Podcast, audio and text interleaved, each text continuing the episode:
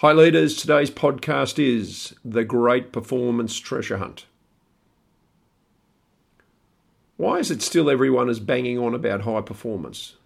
Collectively and individually, we've spent millions of hours and millions, if not billions, of dollars searching for it, whether in business or sport. And yet, it's still a mystery for most people.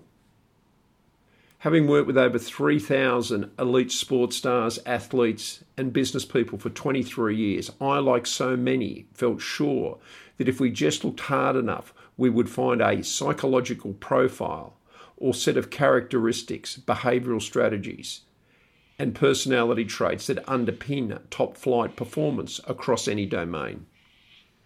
Clearly, if we could unravel the performance DNA of individuals who have excelled far beyond their peers, then we'd have a winning recipe that we could all benefit from. So I started to collect detailed psychological profiles of elite athletes, and that data was thoroughly analysed by a robust independent research.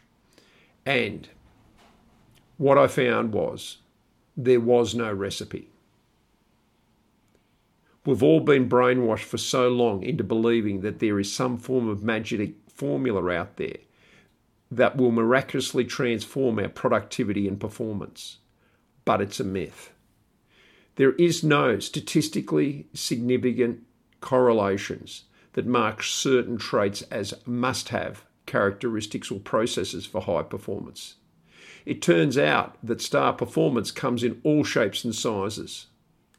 Initially, I'll admit, it was a little like discovering that Santa Claus and the Tooth Fairy were my parents. But there were some major advantages. Firstly, the research finally proves the inaccuracy of the alpha male A type personality, which is often touted as the only route to success. Plus, more importantly, it offers real hope for a solution that could massively impact performance for many, not just a few.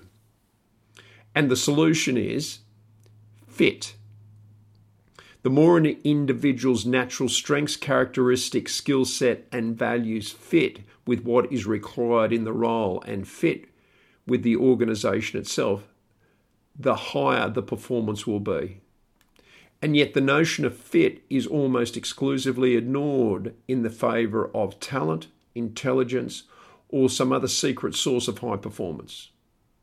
The weird thing is, we have all experienced or witnessed the outcome when fit is ignored. In sport, we regularly wit- witness a ridiculously expensive, highly talented sports star move to a new club. The media goes nuts. The fan gets, fans get tattoos of the new player. Seriously, they do. And begin to bask in the team's imminent glory. Only the glory never arrives. The player never fits with the team or the culture and never delivers the expected potential. Instead, they are quietly shuffled off to a different club. And the short sighted fans quietly shuffle off to the laser removal treatment. In business, individuals are headhunted for huge recruitment fees and yet they too often fail to deliver. Even when these individuals are playing the same position in the new club or have taken a similar executive role, they never reach their previous heights. Of course, once in, it can be extremely difficult to get them out, especially in business. So they are simply kicked upstairs to a well paid, senior, but largely ineffectual position, or moved out to a different role or new territory. Whatever the outcome, they never seem to realise their promise or full potential that they were hired to deliver. Fit prevents all that. Plus, while the content of fit is different between individuals, the context of fit and therefore star performance is not. In other words, whilst there may be thousands of ways that a person can fit into a particular role or organisation, there's only three areas that need to be looked at to ascertain fit. Have a look at my previous blog, Three Things That Facilitate Fit and High Performance. These three areas effectively illuminate a previously unseen, unappreciated structural framework. Think of this framework like the skeleton of the human body. Everyone has a skeleton underneath their skin, and muscles with exactly the same number of bones that do exactly the same job. The skeleton is the context. The, the content is what makes us look different on the outside. So, height, weight, skin, hair, eye colour will be different and make us look very different from the outside. It's the same with high performance. All the elite performers studied in the research look very different from the outside, playing different sports or working in different professions in different industries.